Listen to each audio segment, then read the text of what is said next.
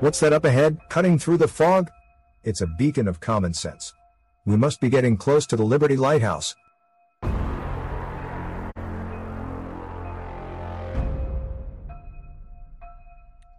Welcome to the Liberty Lighthouse. Welcome, fellow patriots and freedom fighters. I uh, I planned on talking about the U.S. Constitution this week. It was going to be the first in a series where we read and explain the Constitution in layman's terms, bit by bit. But first, I, I've got to I've got to do some ranting and some complaining and some why are we, the people, allowing this nonsense to go on the way that it's going on? We're allowing our country to turn communist right before our very eyes, and we're not doing anything about it. And, uh, well, I've got a problem with that. So I'm going to talk about some of those examples before we get going into the Constitution. But why don't we just uh, jump in?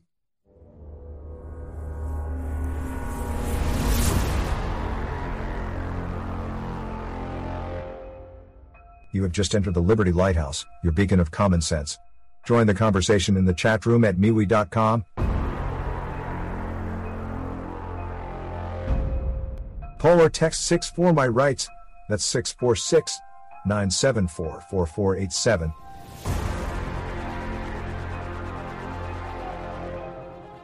Or tweet the hashtag Liberty Lighthouse.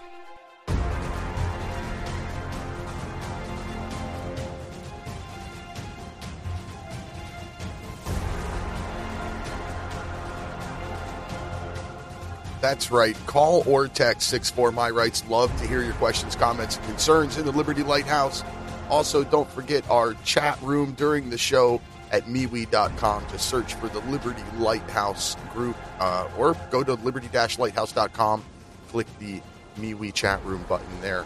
The newest edition, you know, you can tweet hashtag Liberty Lighthouse, uh, but the newest one is locals.com. The Liberty Lighthouse is now on locals.com. That's libertylighthouse.locals.com. No spaces or dashes or anything like that. And from there, if you become a supporter of the Liberty Lighthouse for $2 a month, you will get these Liberty Lighthouse episodes before they air on Saturday. And you'll get them without commercials. But wait, there's more. You also get a discount on items from the Liberty Lighthouse store. You get bonus materials. You get everything and everything, anything you could possibly want from the Liberty Lighthouse at libertylighthouse.locals.com for $2 a month. It's it's the best deal on the internet, trust me. Okay. So to the show. We're turning communist. We've got governors telling us that we can or cannot go out, telling us whether or not we can travel for our holidays, then ignoring the orders and doing as they please without us. Do it, you know, do as I say, not as I do kind of garbageness. And that is communist. It, it, it, just is. It happens all the time in the communist countries. There's two classes of people there's the rulers and then there's the people and we're allowing our government to do that. I don't know why these dictatorial idiots that we have elected as governors are being allowed to keep their jobs. Why are they not being impeached? I don't understand that question. The, frustrated already. We're like three minutes into the show, and I'm getting frustrated just by talking about this already. So I hope you ignored the governor's orders and you had your Thanksgiving, however it is that you felt you wanted to have your Thanksgiving, because it's not the government's job.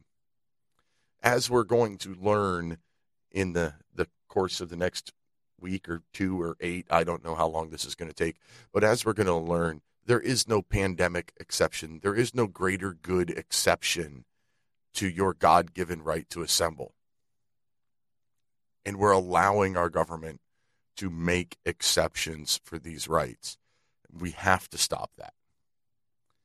I, I, I'm, I'm so frustrated. I can't even think. I, I just I don't know where to go. I really don't. It it brings me to well to to our Declaration of Independence. It's one of the the three documents hanging on the wall right behind me. You all, if you've ever seen any of my videos, I've got the uh, the Declaration of Independence, the Constitution, and the Bill of Rights, just huge framed versions right behind me in my studio.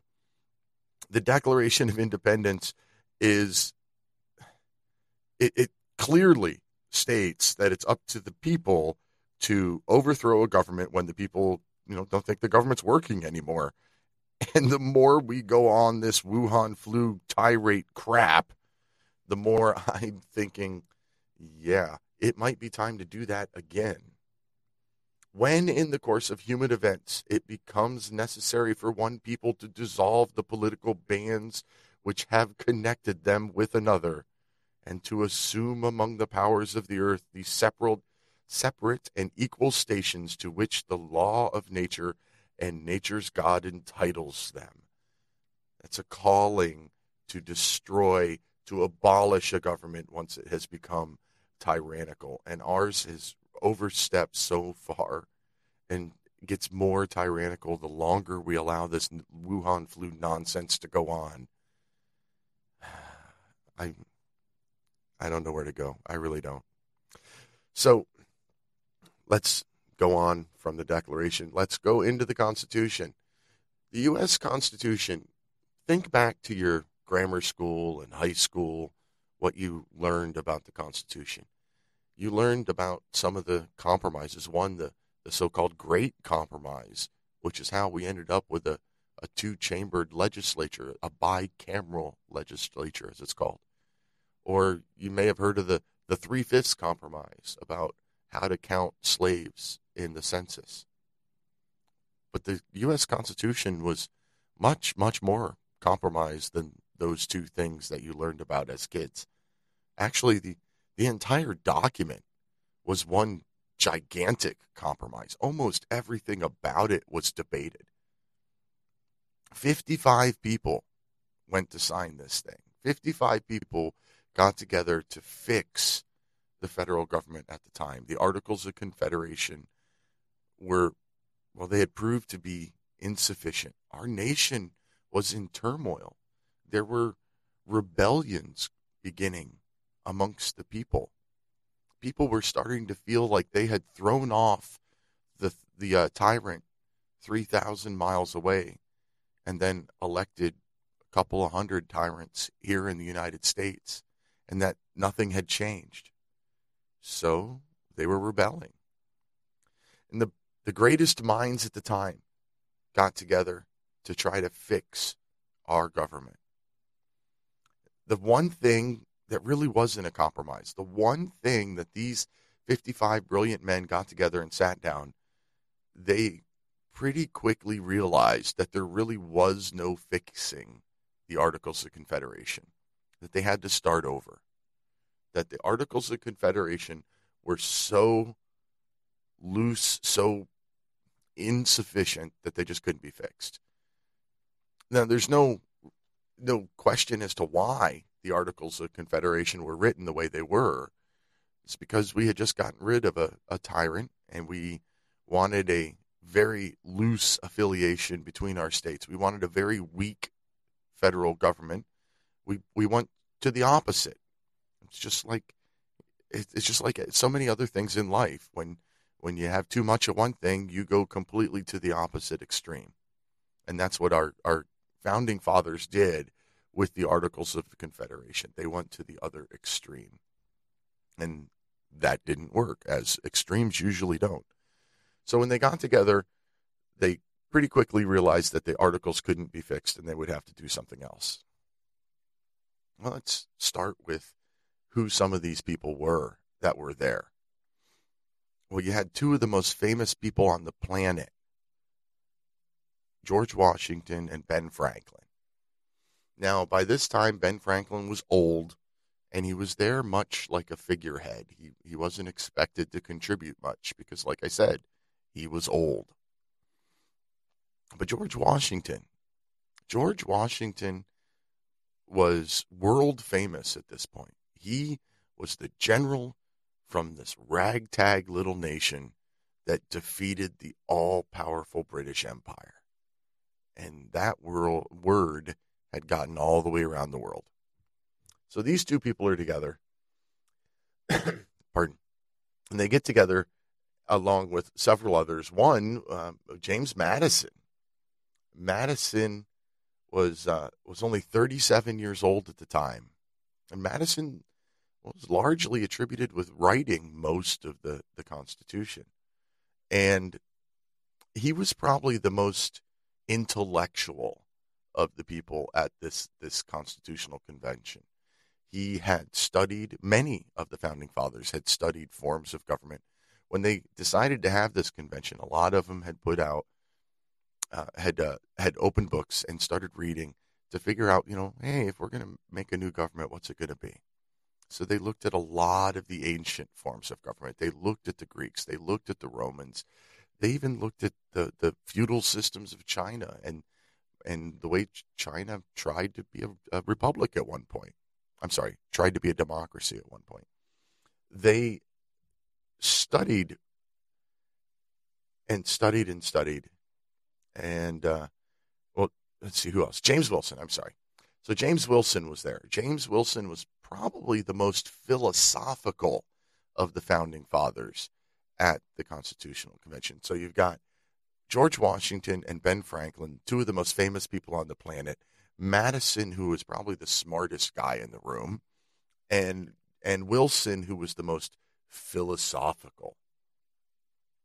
Now, a lot of the people that were there to to uh, craft the Constitution had also been there to craft the Declaration, but it's very different challenges between the Declaration of Independence and the Constitution. The Declaration is, well, it's kind of simple by comparison. The Declaration was basically just a letter to King George saying, You're a tyrant, and we're not going to be a part of your tyrannical government anymore. We are now independent. Go away. Oh, and here's the list of reasons that we think you're a tyrant. The Constitution, however, had tremendous things to consider. Like you're creating a, a government, and there's a, all the possible idiosyncrasies and the debates. You've got the arguments between little states and big states and slave states and not slave states and you know more progressive areas and more conservative areas and it it was a it was a lot a lot of compromising and in the end, in that crazy hot August in Philadelphia, when it was all said and done, 39 of the 55 men signed the U.S. Constitution. So there were a lot that wouldn't sign. But uh, why don't we just hear what the Constitution has to say? Maybe. If technology will work for me. The Constitution of the United States of America. September 17, 1787. Preamble. We, the people of the United States, in order to form a more perfect union, establish justice, ensure domestic tranquility, provide for the common defense, promote the general welfare, and secure the blessings of liberty to ourselves and our posterity, do ordain and establish this Constitution for the United States of America. So that is, of course, the preamble, 54 words, I believe, uh, probably the most famous words in the English language. Well, no, I'd say like the Lord's Prayer is probably more famous. But we, the people of the United States. Okay, let's start with the just the idea of a preamble itself. Um, there was significant debate amongst our founding fathers whether or not the Constitution even needed a preamble. And then once it was decided that, yeah, we'll, we'll write a preamble, then there was debate as to whether it should be we the people of the United States or whether it should be we the people of Georgia, Virginia, Carolina, Massachusetts, Rhode Island.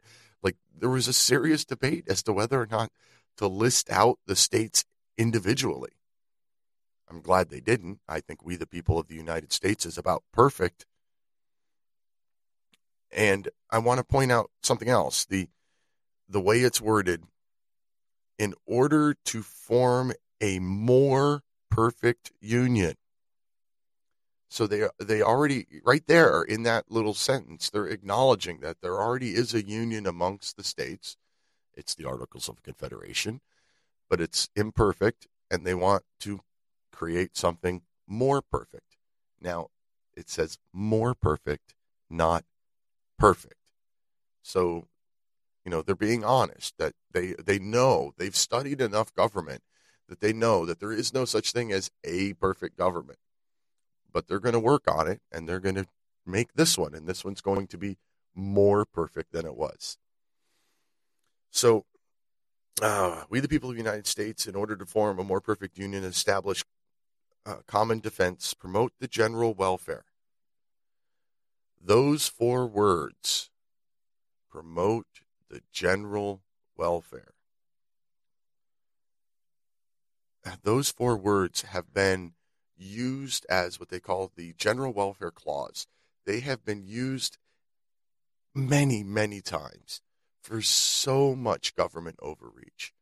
The Affordable Care Act was based off of the promote the general welfare. The the entire you know uh, entitlement program of the United States of America falls into the promote general welfare.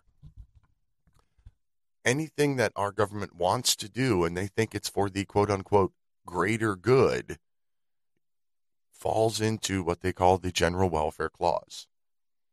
Now, I am not a constitutional scholar. I didn't go to college for any of this. I am an average guy who loves his country and I happen to think that the U.S. Constitution is one of the most perfect documents ever penned by human hands. However, the preamble really isn't part of the document. Just just the way it's even worded, it's saying, "Hey, we're doing this for these reasons. Here's the document." It's it's a it's an introduction. I don't understand how it can be used for an argument say in a courtroom. If you're a lawyer trying to argue that uh, you know Medicare for all is a good thing and and we should have free health care for everybody, and that would be for you know to promote the general welfare. I don't understand how that works as an argument because it's the preamble. It's kind of like if you read the introduction to a book and the introduction says that this is the best, most thrilling detective novel ever. Well, is it really? You don't know until you read it. And you could easily read it and think, no, it's not thrilling, and it's not even a detective novel for that matter. So, using the preamble as as an argument, I I just I don't understand that at all. Again, I'm not a lawyer. I'm I'm not a constitutional expert or anything like that. But the preamble just says we're making a new government, and here are the reasons why. And then here's the government. Article 1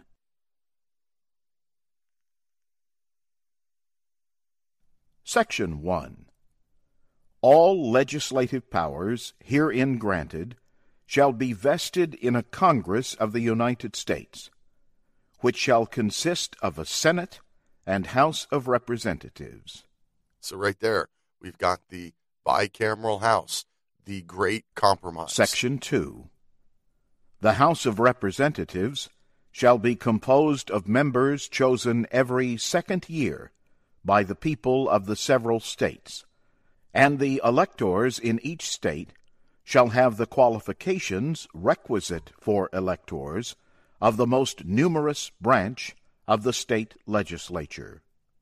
Okay, so the people of the House of Representatives are chosen by the people in the states every two years. So that's us. So this is our house. That it's even called the People's House.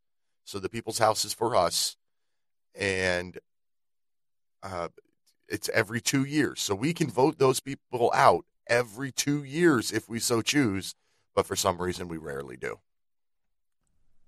No person shall be a representative who shall not have attained to the age of twenty five years, and been seven years a citizen of the United States, and who shall not, when elected, be an inhabitant of the state in which he shall be chosen.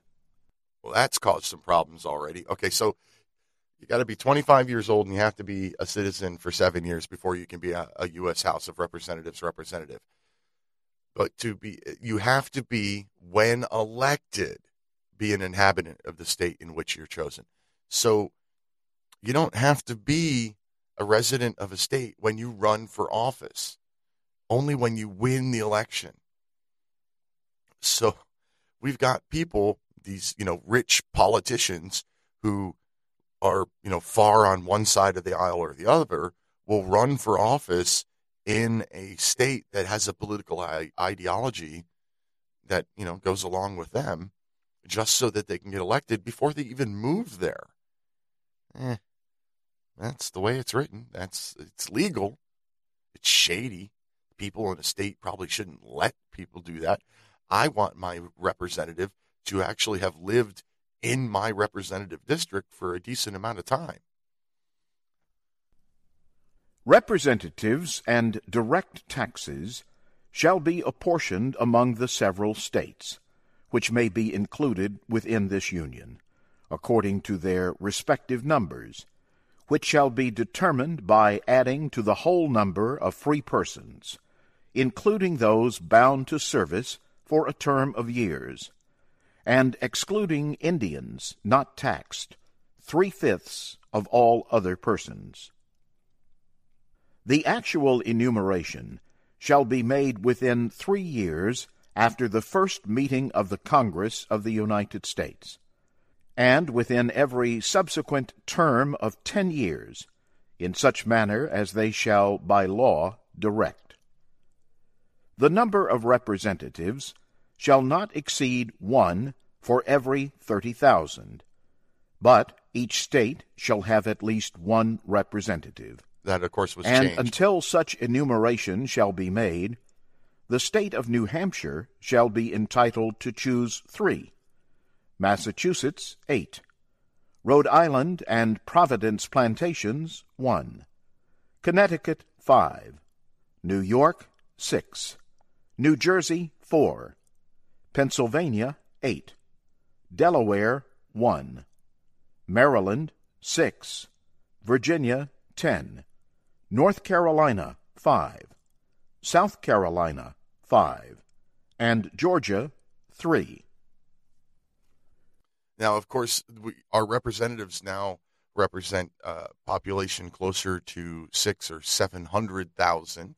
Eventually, with the population growth over the centuries, um, we fixed the number of representatives in the House of Representatives, and we divide them up by the population by the census every ten years. The census, which is constitutional, it just said there that we have to do a census every ten years. Interesting to note Oh, I hear music already. It's almost time to go. Um, okay, so we had the three fifths compromise for slaves. Indians weren't counted at all. They were considered their own separate nation within our nation.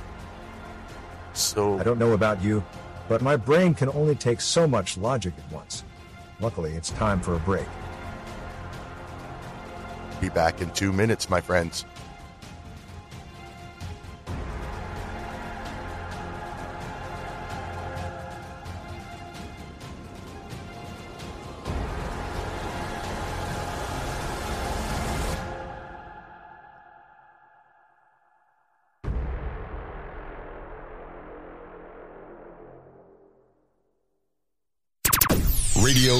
The founders intended.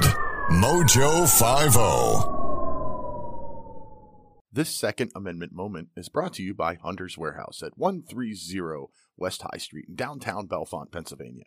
When the government was closing businesses, Hunter's Warehouse was open. When ammunition was out of stock everywhere, including online, Hunter's Warehouse had it. With thousands of firearms and truckloads of ammunition in stock, no wonder people drive for hours to visit Hunter's Warehouse. Go to hunterswarehouse.net for all of your Second Amendment needs. Hi, I'm Peter Seraphine, host of the Liberty Lighthouse.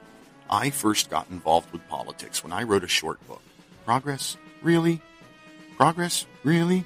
is a quick read about the past, current, and future state of our progressive society. I was so frustrated with progressive society and progressive government, I had to do something. I didn't write the book for fame or fortune, so I priced it as low as possible and pledged all of my profit to the Convention of States Project. So whether the 99 cent ebook or the $5 paperback, your purchase supports the COS project. Go to liberty-lighthouse.com and click on the books link. Read my short warning about when progress just stops being progress and support the COS project. I urge every liberty loving American to go to liberty lighthouse.com, click the books link, and buy a copy of Progress. Really?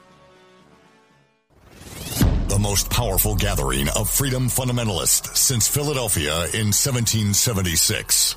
Mojo 50.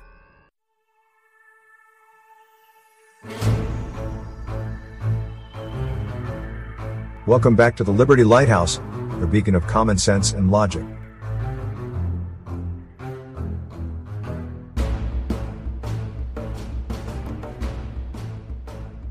Welcome back indeed. We are talking about the U.S. Constitution. We're going through it line by line. And so far, we've gotten uh, Article 1, Section 2, and that's where we are. So uh, the second paragraph in Section 2 says, uh, I'm sorry, the third paragraph goes into, uh, you know, what states are going to have what representation until the first census to be held within three years. And then uh, we uh, we get into what happens when there are vacancies. When vacancies happen in the representation from any state, the executive authority thereof shall issue writs of election to fill such vacancies. Pretty simple, straightforward. The House of Representatives shall choose their Speaker and other officers, and shall have the sole power of impeachment. Well, we certainly heard all about impeachment over the, the last four years. The House of Representatives has the power of impeachment, the sole power of impeachment. They are the only ones who can call for an impeachment. Uh, that's pretty clear. I mean, it's the House of Representatives shall choose their speaker and their officers and shall have the sole power of impeachment. Nothing could be more clear.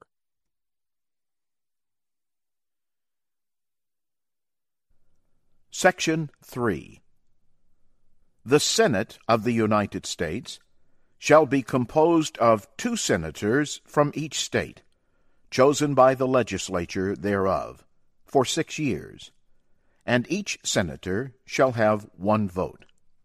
Now that was changed by the 17th Amendment. Each state has two senators, but they're no longer chosen by the legislature thereof. They're now elected by the people of the state. The 17th Amendment was hailed as more direct democracy for our republic. It was never supposed to be.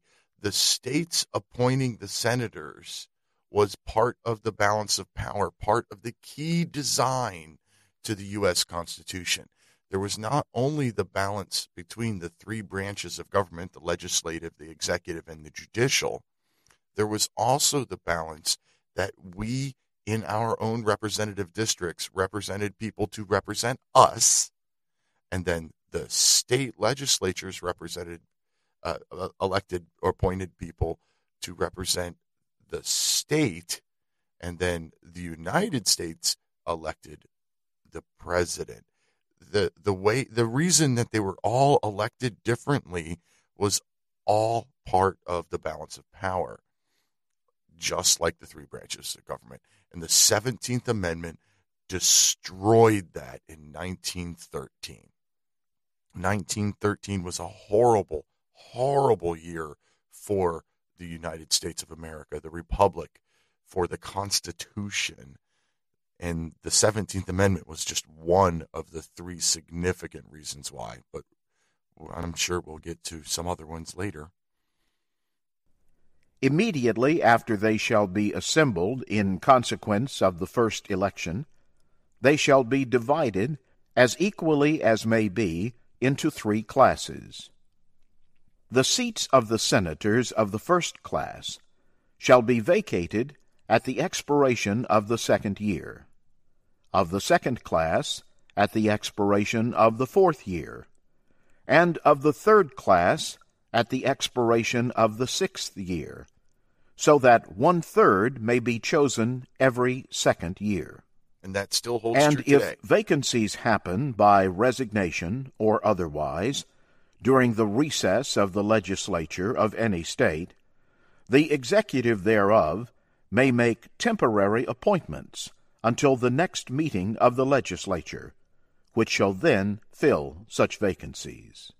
So the they went through the founding fathers in the document. They went through and said, "Hey, look, we want senators to be elected every six years, but we need uh, we need all the senators right now. So let's divide them into three groups, and that way we get uh, a third gets elected, reelected, or goes up for reelection in two years, and another third in four years, and then uh, the the last third in six years, and then everybody gets reelected every six years. Um, so every three or every two years, a third of the Senate and all of the House of Representatives is up for reelection.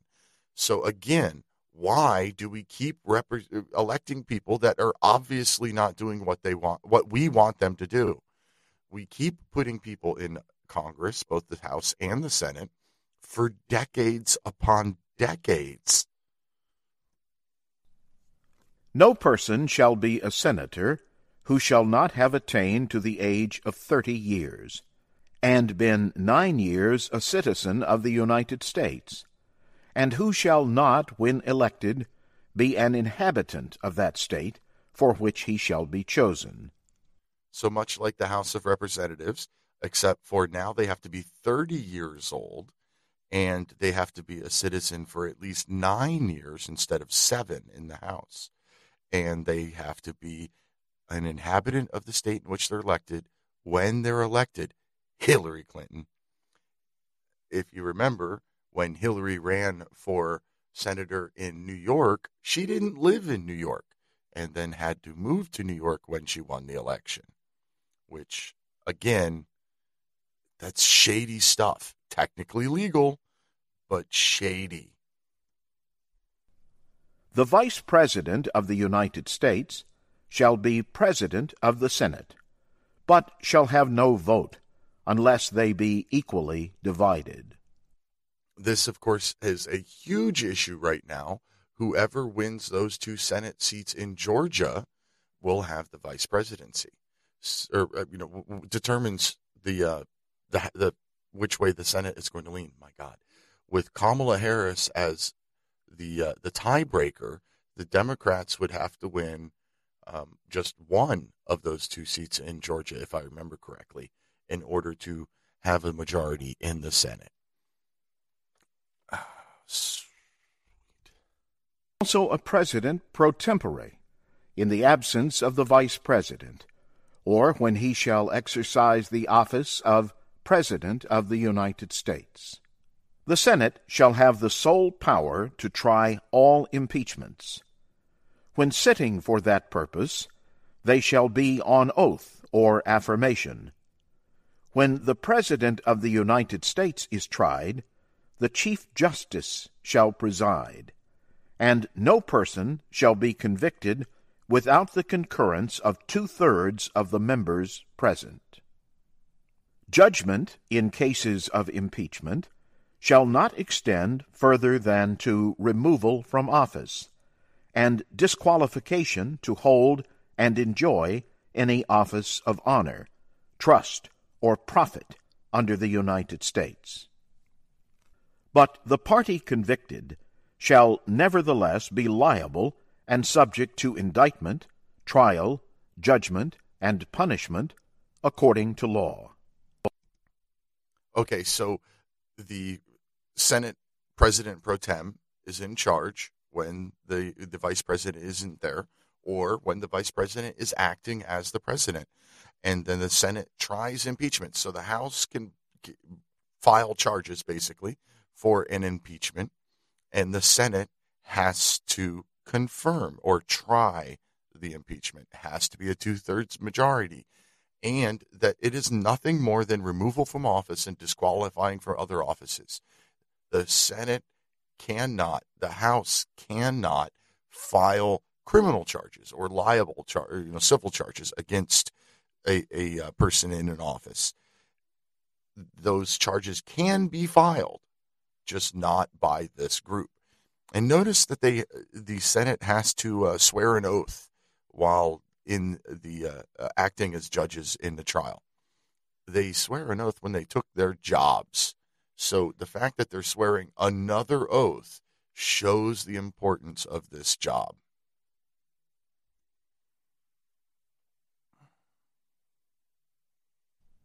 Section 4 The times, places, and manner of holding elections for senators and representatives shall be prescribed in each state by the legislature thereof. But the Congress may at any time, by law, make or alter such regulations, except as to the places of choosing senators. The Congress shall assemble at least once in every year, and such meeting shall be on the first Monday in December, unless they shall by law appoint a different day that was changed by the 20th Amendment. Section 5. Each House shall be the judge of the elections, returns, and qualifications of its own members, and a majority of each shall constitute a quorum to do business. But a smaller number may adjourn from day to day, and may be authorized to compel the attendance of absent members, in such manner and under such penalties as each house may provide. Each house may determine the rules of its proceedings, punish its members for disorderly behavior, and, with the concurrence of two thirds, expel a member. Let's stop right there for a second. So each house makes its own rules. We know that. That's why that's why all the talk about the filibuster rules and the sixty the, the sixty vote majority in the Senate. These are rules set by the Senate. But each house may determine the, the rules and, and can can eject somebody. They can the Senate can kick somebody out of the Senate. The House can kick somebody out of the House. But it takes a two thirds vote of that House, that Senate. Um, interesting. I don't know how many times that's been done, but I think it should be done a lot more often. And we shall go on. Each house shall keep a journal of its proceedings, and from time to time publish the same, excepting such parts as may, in their judgment, require secrecy. And the yeas and nays of the members of either house on any question shall, at the desire of one fifth of those present, be entered on the journal. So that's done pretty regularly just to get something on record. Uh, you'll see that if you ever watch the proceedings in the House or the Senate, when a voice vote is done, oftentimes you'll have somebody say they want uh, a, they want a, a formal vote, and then they all have to go and go vote in their little voting machines and that takes what's it say one fifth of the people present uh, to force that. And that's usually done just as a political move to get who voted which way on record, uh, so that you can expose the bad guy for voting the wrong way. Neither house, during the session of Congress, shall, without the consent of the other, adjourn for more than three days nor to any other place than that in which the two houses shall be sitting. So the House needs the Senate's permission to adjourn, and vice versa. Section 6. The senators and representatives shall receive a compensation for their services, to be ascertained by law, and paid out of the Treasury of the United States. They shall, in all cases, except treason, felony, and breach of the peace, be privileged from arrest during their attendance at the session of their respective houses, and in going to and returning from the same. And for any speech or debate in either house, they shall not be questioned in any other place. That is important because it that is how they get away with lying to us. These elected officials, these career politicians who stand up in front of the House and just spill lies that you know are lies, you can prove are lies, and you can't sue them. You can't sue them for libel, you can't sue them for slander, you can't do anything because they're in the House. No senator or representative shall, during the time for which he was elected, be appointed to any civil office under the authority of the United States, which shall have been created, or the emoluments whereof shall have been increased during such time. And no person holding any office under the United States shall be a member of either house during his continuance in office. Okay, so you can't have an office and be a politician, and you can't be a politician and have an office. That's all that was. But let's go back to the paying part. It's that these members of the House and the Senate are to be paid according to law. The senators and representatives shall receive compensation for their services to be ascertained by law. Who writes laws? Congress writes laws. So Congress gets to decide how much they're going to be paid. Now, there's been a lot of memes and crap out there that say, well, you know, in the beginning they were paid per diem. Yeah, they were. They were paid per diem, meaning, you know, by, by the day. They were paid for the days that they were in Congress. They were not paid when they went home because it was a part time job. Nobody in our founding fathers, the 55 people that signed the Constitution, I'm sorry, the 39 people that signed the Constitution, the 55 people that gathered to write the Constitution, I, I doubt any of them could have foreseen people spending 30, 40, 50 years in politics.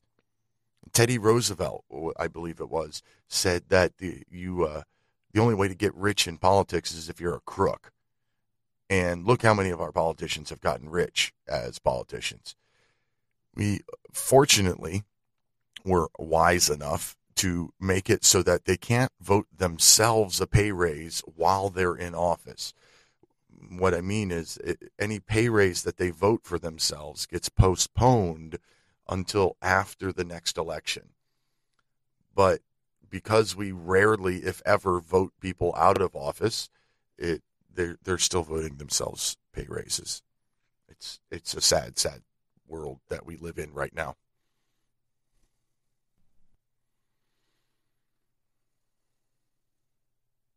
Section 7. All bills for raising revenue shall originate in the House of Representatives, but the Senate may propose or concur with amendments as on other bills. The power of the purse resides in the House. Remember that. The House of Representatives decides what gets spent, how much gets spent. And right now, they just want to spend. They don't care where the money comes from. Well, that's why we're $27 trillion in debt, because the people that we keep putting there for decades at a time just keep spending. Every bill which shall have passed the House of Representatives and the Senate, shall, before it become a law, be presented to the President of the United States. If he approve, he shall sign it. But if not, he shall return it, with his objections to that House in which it shall have originated, who shall enter the objections at large on their journal, and proceed to reconsider it. If after such reconsideration two thirds of that House shall agree to pass the bill, it shall be sent, together with the objections, to the other House, by which it shall likewise be reconsidered. And if approved by two thirds of that House, it shall become a law. But in all such cases, the votes of both Houses shall be determined by yeas and nays, and the names of the persons voting for and against the bill shall be entered on the journal of each House respectively. If any bill shall not be returned by the President within ten days, Sundays excepted, after it shall have been presented to him, the same shall be a law, in like manner as if he had signed it, unless the Congress, by their adjournment, prevent its return, in which case it shall not be a law. So we're describing the veto process here. Uh, of a bill gets passed through the House and the Senate with whatever majority it has, it goes to the president. The president says yes or no. He has 10 days to make up his mind. If he does not sign the bill or reject the bill, either way, if he doesn't act upon the bill within 10 days, it becomes law just as if he had signed it. If he objects to something, he sends it back to Congress with the objections. And if they can raise a two thirds majority in both houses of Congress, both the House and the Senate, then they get to override the presidential veto and the thing becomes law anyway. Every order, resolution, or vote to which the concurrence of the Senate and House of Representatives may be necessary, except on a question of adjournment, shall be presented to the President of the United States, and before the same shall take effect, shall be approved by him, or, being disapproved by him, shall be repassed by two thirds of the Senate and House of Representatives, according to the rules and limitations prescribed in the case of a bill. That's pretty much just a rehash, if you ask me. Sounds like the Section same thing that was just described. The Congress shall have power to lay and collect taxes, duties, imposts, and excises, to pay the debts and provide for the common defense and general welfare of the United States. But all duties, imposts, and excises shall be uniform throughout the United States. So there's that general welfare thing again. Ah, I, it's a it's a terrible argument because ger- general welfare is is hard to prove. What's good for you isn't necessarily good for me, and what's good for somebody, you know, like even the the case of free medical, you can argue it's not good for everybody. I've got great health insurance. I don't mind paying for my great health insurance. The idea of having free health insurance from the government that's probably going to suck, well, I wouldn't call that general welfare. to borrow money on the credit of the United States, to regulate commerce with foreign nations and among the several states and with the Indian tribes, to establish an uniform rule of naturalization and uniform laws on the subject of bankruptcies throughout the United States, to coin money, regulate the value thereof, and of foreign coin, and fix the standard of weights and measures. To provide for the punishment of counterfeiting the securities and current coin of the United States. To establish post offices and post roads. To promote the progress of science and useful arts by securing for limited times to authors and inventors the exclusive right to their respective writings and discoveries, Copyrights and trademarks. to constitute tribunals inferior to the Supreme Court, to define and punish piracies and felonies committed on the high seas, and offenses against the law of nations, to declare war, grant letters of marque and reprisal, and make rules concerning captures on land and water. Let's pause there for a second. To declare war, we're listing out the powers of Congress, one of which is to declare war. So this brings up the question of what about when the president does something that's warlike? And whether or not, you know, Vietnam was a war, because Congress, I don't know if it ever did, but it certainly didn't start by declaring war.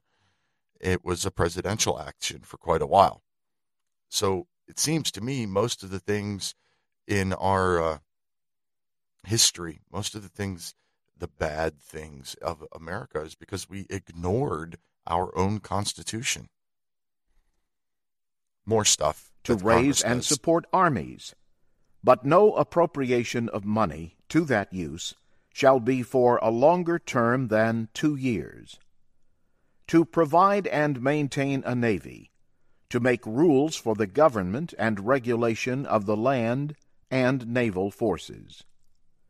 To provide for calling forth the militia to execute the laws of the Union, suppress insurrections, and repel invasions.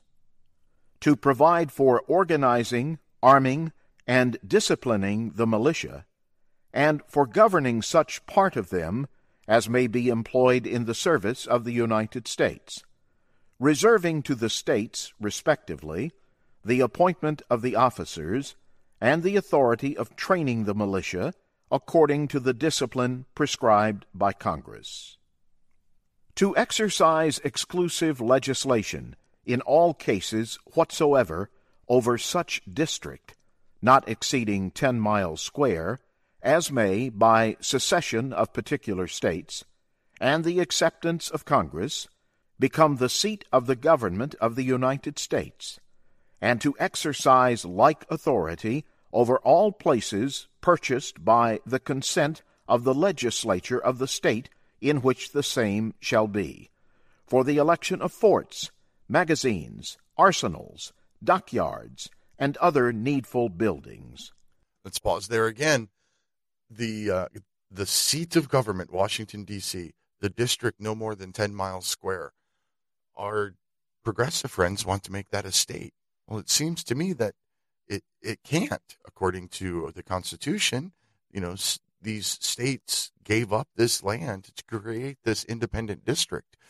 They should not be ever allowed to be a state. And to make all laws which shall be necessary and proper for carrying into execution the foregoing powers, and all other powers vested by this Constitution in the government of the United States, or in any department or officer thereof. Okay, so that is Article 1 up through Section 8. So we still got a long way to go. And I really need your feedback because this seems to me like it's going to be really boring for you to listen to. If you want me to continue, I'm happy to do it. But if you think it's just a little too boring, I completely understand. So leave me some feedback. Tweet at me, hashtag Liberty Lighthouse. Uh, put the feedback in the chat room. Until next week, protect your liberties. Once they're gone, there's no getting them back. God bless America. Thanks for listening to the Liberty Lighthouse. Be sure to tune in next Saturday for your weekly dose of common sense and catch up on past episodes wherever you get your podcasts.